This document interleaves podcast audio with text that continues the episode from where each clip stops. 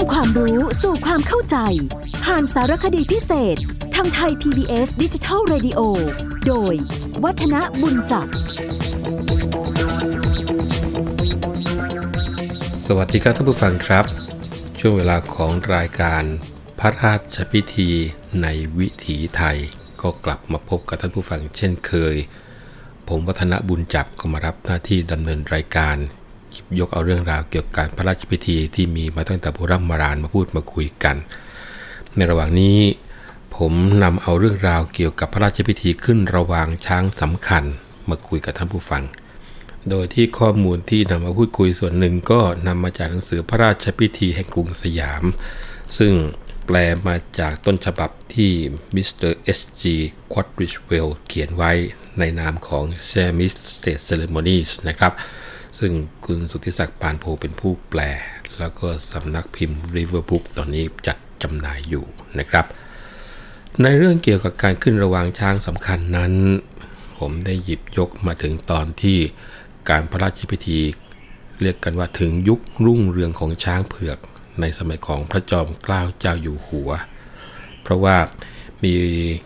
การบันทึกของแอนนาเลโนเวนบันทึกเอาไว้ว่า ในสมัยก่อนเนี่ย หากว่าเจ้าเมืองทราบว่า เมืองของตัวเองมีช้างเผือก ก็จะไปทำบุญที่วัดทันที แล้วในขณะเดียวกันก็จะส่งคนแล้วก็ฆ่าทาสเนี่ยเข้าไปในป่าใหญ่ไพรหนา เพื่อที่จะตามหาสัตว์ที่มีค่าตัวนี้ แล้วก็จับมาให้ได้ เมื่อทราบว่าจับช้างเผือกได้แล้วก็จะส่งรัชสารกราบทูลพระบาทสมเด็จพระเจ้าอยู่หัวให้ทรงทราบ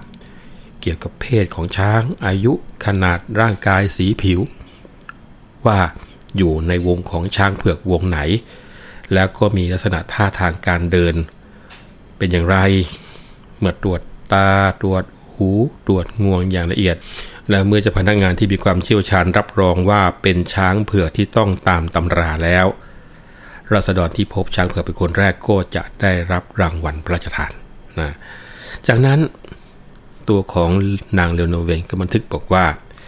ราษฎรก็จะมีการถางป่า ตัดเป็นถนนสำหรับเชิญช้างเผือกออกมาจากป่า จนกระทั่ง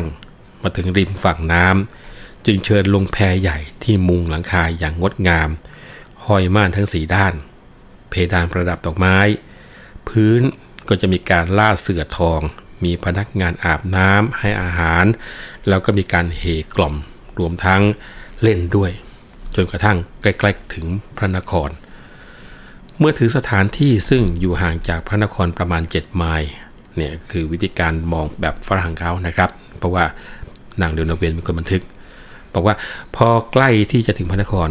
พระมหากษัตริย์ก็จะเสด็จพระราชดำเนินมารอรับ พร้อมกับเสนาบดีผู้ใหญ่ พระสงฆ์แล้วก็พราหมณ์ อีกทั้งยังมีดุริยะดนตรีและการเล่นต่างๆด้วย แล้วก็แห่ช้างเผือกไปยังโรงช้างต้นในพระบรมมหาราชวัง รายละเอียดที่นางเรโนเวบันทึกบอกว่า แพโยงด้วยเชือกและโซ่ที่ทำจากวัสดุ แล้วก็มีความยาวแตกต่างกัน เชือกเส้นกลาง ฟันจากไหมเนื้อดีสำหรับโยงจากเรือพระที่นั่ง ส่วนเชือกและโซ่ต่างๆ ก็โยงจากเรือผู้โดยเสด็จนั่นเอง คราวนี้พอถึงพระนครก็จะมีพระราชพิธีขึ้นระว่างสมโพธิมีการพระราชทานน้ำสัง มีมหรสพสมโพธิ ในสมัยของรัชกาลที่นี่9วัน 9 คืนเลยนะครับ ช้างเผือกก็จะทรงเครื่องขชาพรงารัดว่าไหลทอง มีผ้าปกหลัง หากว่าช้างเผือกเดินไปอาบน้ำก็จะมีสัพพทนกลางก้านเสมอ แล้วก็จะมีเจ้าพนักงานคอยพัดวีให้เย็นสบายนางเรนเวนบอกว่าช้างเผือกเนี่ยกินอาหารที่วางบนถาดทองแล้วก็ถาดเงิน หากเกิดอาการเจ็บป่วยไข้ก็มีหมอหลวงคอยดูแลรักษา มีพระสงฆ์มาเจริญพระพุทธมนต์แล้วก็ประพรมน้ำพระพุทธมนต์ทุกวันเพื่อที่จะให้ช้างสำคัญนี้หายป่วยโดยเร็วนะอันนี้คือบันทึกของนางแอนนาเลโนเวน ซึ่งนักสังคมวิทยาชาวตะวันตกนั้น เขาก็เห็นขึ้นมาแล้วก็เสริมความคิดขึ้นมาบอกว่าสำหรับพระเสวตโคชเดชดีลก ในสมัยของรัชกาลที่7เนี่ยนะครับมีความพี่เลี้ยงมากมายที่คอยดูแล ซึ่งตัวของในเวล ซึ่งได้เข้าไปอยู่ในเหตุการณ์ในการครั้งนี้ด้วย ก็บอกว่ายังจำภาพถ่ายรูปหนึ่ง ซึ่งถ่ายเอาไว้หลายสิบปีแล้ว เป็นภาพช้างน้อยดูดนมหญิงคนหนึ่งนะผมคิดว่าท่านผู้ฟังที่สนใจงานทางด้านประวัติศาสตร์ แล้วก็สนใจภาพโบราณก็คงจะจำภาพตรงนี้ได้นะครับ ที่เป็นช้างน้อยตัวเล็กๆนะครับ เข้าไปดูดนมผู้หญิง แล้วผู้หญิงคนนั้นก็อุ้มเด็กอยู่ด้วยนะซึ่งฝรั่งบอกว่าคิดว่าช้างน้อยนั้นเป็นช้างเผือกด้วย อีกเรื่องหนึ่งนะครับที่นักสังคมวิทยาชาวตะวันตกสนใจมากก็คือ มารู้ว่าในบ้านเรานั้นมีบทกล่อมช้างเผือกให้นอนหลับนะซึ่งเขาบอกว่าเป็นบทขับสรรเสริญใช้กล่อมทันทีเมื่อจับช้างได้ เพื่อให้ทราบว่าจะมีชีวิตใหม่อย่างไร แล้วก็บันทึกเอาไว้ชัดเจนว่าเขาเรียกขานกันในสยามว่า ดุษฎีสังเวยกล่อมช้างนะซึ่ง ในฝั่งตะวันตกเขาก็สนใจไม่ได้ฟังเฉยๆเขาก็มาแปลบอกว่า บทที่ใช้ขับกล่อมนั้นก็ถอดความได้ว่า เราข้าพเจ้าขอบูชาเทวดาผู้ดูแลช้างทั้งหลาย เทวดาผู้มีฤทธิ์ขอได้จงปกปักรักษาพระมหากษัตริย์สยาม อีกทั้งช้างที่เพิ่งได้มาให้พ้นจากสิ่งเลวร้ายใด ๆ ทั้งหมดเลย แล้วก็ขออ้อนวอนให้ท่านเนี่ยช่วยดลใจให้ช้างเนี่ยคลายความโกรธ คลายความเศร้าหมอง แล้วก็ดลให้ช้างเนี่ยเชื่อฟังคำบอกคำสอน เรียกกันว่าให้สอนง่ายๆ ดูแลง่ายๆนะแล้วก็มีเนื้อความถอดมาจากบทขับกล่อม บอกว่าพระยาช้างเอ๋ยขออย่าคิดถึงพ่อถึงแม่ถึงญาติพี่น้องและมิตรสหาย อย่าอาวรดงดอยและป่าใหญ่ เพราะที่นั่นมีแต่สิ่งร้ายๆและอันตราย มีสัตว์ดุร้ายคำรานก้องล้วนแต่หน้าหวาดกลัว ในป่าก็จะมีนกหัสดินที่จับช้างกินเป็นอาหาร อีกทั้งเหล่าพรานที่ล่าช้างเอาหนังเอางา ซึ่งเชื่อว่าท่านจะไม่หวนคืนสู่ป่า เพราะว่าจะตกอยู่ในอันตราย ในป่าเนี่ยไม่มีใครคอยที่จะดูแลเอาใจใส่ ยามหลับไหลก็คลุกฝุ่นเลิกหญ้า เห็นแล้วก็ไม่น่าพึงใจ ทั้งยุงริ้นรายนั้นก็เหลือประมาณพญาช้างเอ่ยฉะไหนจึงอยากหลบหนีไปอีกเล่า ในป่ามีแต่น้ำแหลมคม โคลนตมแล้วก็เลนจะไหนจึงใคร่ข้ามทุ่งและภูเขา ดื่มน้ำขูนตม หินแหลมคมก็จะบาดเนื้อพระยาช้างเอ่ยเหล่าข้าพเจ้าขอให้ท่านเลิกคิดกลับสู่ป่า ลองชมสถานที่อันน่าอภิรมงดงามราวกับสวงสวรรค์แห่งนี้ดู มีทุกสิ่งที่อยากมอง มีสิ่งของนังปรารถนา เป็นบุญญาของช้างที่เยื้องย่างสุธานี อยู่ดีอยู่สบาย และเป็นที่โปรดปรานของพระมหากษัตริย์ด้วยเถิดนะอันนี้ก็เป็นสิ่งซึ่งทางฝั่งตะวันตกพยายามถอดความจากบทดุษฎีสังเวยนะครับ ซึ่งนึกความตรงจุดนี้แล้วก็วิธีกรรมเหล่านี้ ฝรั่งทางตะวันตกอย่างเช่น F.H. Jive กล่าวบอกว่าเบกาทินิสราชทูตชาวกรีกที่ประจำอยู่ในราชสำนักของพระเจ้าจันทรคุปแห่งเมืองปัตตลีบุตร เมื่อพุทธศักราช 243 นะครับ ในพุทธศตวรรษที่3นะก็มีการกล่าวถึงพิธีลึกลับน่าสนใจที่ว่ามาก็คือ ชาวอินเดีย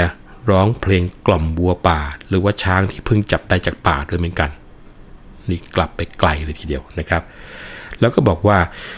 ไม่ใช่เพียงแต่ชาวสยามเท่านั้นที่ทำอย่างนี้ ชนชาติอื่นๆ ในอินโดจีนก็ปรารถนาช้างเผือกเช่นเดียวกัน โดยเฉพาะในพม่า แล้วก็จากบันทึกของราฟฟิสที่เคยเดินทางไปพม่าเมื่อพุทธศักราช 2123 แล้วก็บาทหลวงที่ชื่อว่า วินเซนเทียส ซางเจอร์มาโนซึ่งได้มีโอกาสเข้าไปพักในพม่าอีก 200 ปีต่อมา ก็เลยไม่น่าแปลกใจเลยว่า ช้างเผือกมงคลนี้จะเป็นสาเหตุของสงครามหลายครั้ง เช่นในช่วงกลางพุทธศตวรรษที่ 21 คงจำกันได้นะครับ สมเด็จพระมหาจักรพรรดิในบ้านเราแห่งกรุงศรีอยุธยา ว่ากันว่าทรงมีช้างเผือกถึง 7 ช้าง และพระเจ้าบุเรงนองก็ทรงส่งราชทูตมาขอแบ่งช้างเผือกสองช้าง แต่ว่าถูกปฏิเสธ ก็เลยทรงประกาศสงครามกับสยามทันที แล้วก็ยังต้องการช้างเผือกเพิ่มเป็น4ช้างด้วย หลังจากที่มีชัยต่อสยามในครั้งนั้นแล้ว เราจะเห็นได้ว่า ในขณะที่ยังมีชีวิต ช้างเผือกได้รับการดูแล แล้วก็มีเกียรติยศเทียบเท่ากับพระมหากษัตริย์ขนาดไหน เพราะว่ามีการอภิเษกมีการพระราชทานน้ำสัง แล้วก็มีการตั้งชื่อใหม่ให้เหมือนกัน รวมทั้ง มีเจ้าพนักงานคอยดูแลเป็นอย่างดี หากเกิดเจ็บไข้ได้ป่วยก็มีหมอหลวงมารักษา หากว่าช้างเผือกล้มก็ยังมีการจัดพิธีปลงศพอย่างสมเกียรติอีกนะครับ ก่อนหน้านี้ท่านผู้ฟังครับ เคยเกิดเหตุช้างเผือกล้มอย่างกระทันหัน โดยที่ไม่มีใครคาดคิดมาก่อนเลย ซึ่งเนื้อความในบันทึกบอกว่า เมื่อช้างเผือกล้ม เจ้าพนักงานขุดหลุมใกล้หัวช้าง เผากำยาน คลุมร่างด้วยผ้าขาว แล้วบรรทุกลงเรือออกไปนอกพระนคร พวกเขาไม่เผา แต่ปล่อยให้ศพเน่าเปื่อย จากนั้นจึงเก็บกระดูกและงาไว้ แล้วพราหมณ์ก็จะประกอบพิธีไร้เวทในโรงช้างต้นเป็นเวลา3วันนะอันนี้ก็เป็นบันทึกของนางเลียวโนเวน ที่บันทึกเอาไว้ในสมัยของรัชกาลที่ 4 ก็ทำให้เราได้เห็นภาพเหตุการณ์ตอนช้างเผือกล้ม ในรัชกาลของพระบาทสมเด็จพระจอมเกล้าเจ้าอยู่หัวว่า เมื่อพุทธศักราช 2407 คล้องช้างเผือกได้ โปรดเกล้าโปรดกระหม่อมให้สร้างพระพลาตอนรับหน้าพระบรมมหาราชวัง ทั่วทั้งพระนครก็เฉลิมฉลองกันอย่างสนุกสนาน แต่ไม่นานก็เกิดเรื่องสลดใจขึ้น เพราะช้างนั้นล้มเสียแล้วนะครับ แล้วก็มีบันทึกบอกว่า ไม่มีใครกล้ากราบทูลพระองค์ แต่เจ้าพญากลาโหมผู้เฉียบขาด ได้ตัดสินใจอย่างรวดเร็วโดยสั่งว่า ให้งดงานฉลองสมโพธิในทันที ให้ช่างรื้อโรงพระราชพิธีลงซะ และค่ำวันนั้น พระบาทสมเด็จพระเจ้าอยู่หัวก็เสด็จพระราชดำเนินมาตรวจงาน ทรงพบว่างานที่เกือบเสร็จตั้งแต่เมื่อวานเย็นกลับไม่คืบหน้าเลย จึงมีรับสั่งถามเหตุผลทันใดนั้นความโศกสลดก็บังเกิดขึ้นในพระราชาฤทัยทรงร่ำไห้ด้วยความเศร้าและกลั้นน้ำพระเนตรไปอยู่ บรรดาพระราชโอรสต่างสุดประกาย คุกพระชงลงกับพื้นทูลว่า ทูลกระหม่อม อย่าทรงร่ำไห้ไปเลย อย่างไรเสีย พระยาช้างได้จากไปแล้ว นี่คือเนื้อความที่เกิดขึ้นในเรื่องของช้างล้มในรัชกาลที่4นะครับเอาละครับวันนี้เวลาของการพูดคุยกันหมดลงแล้ว ผมวัฒนบุญจับขอลาไปก่อน ครั้งหน้าจะมีเรื่องราวเกี่ยวกับพระราชพิธีในพิธีไทยที่น่าสนใจมาคุยกันเช่นเคย วันนี้ขอลาไปก่อนนะครับ สวัสดีครับ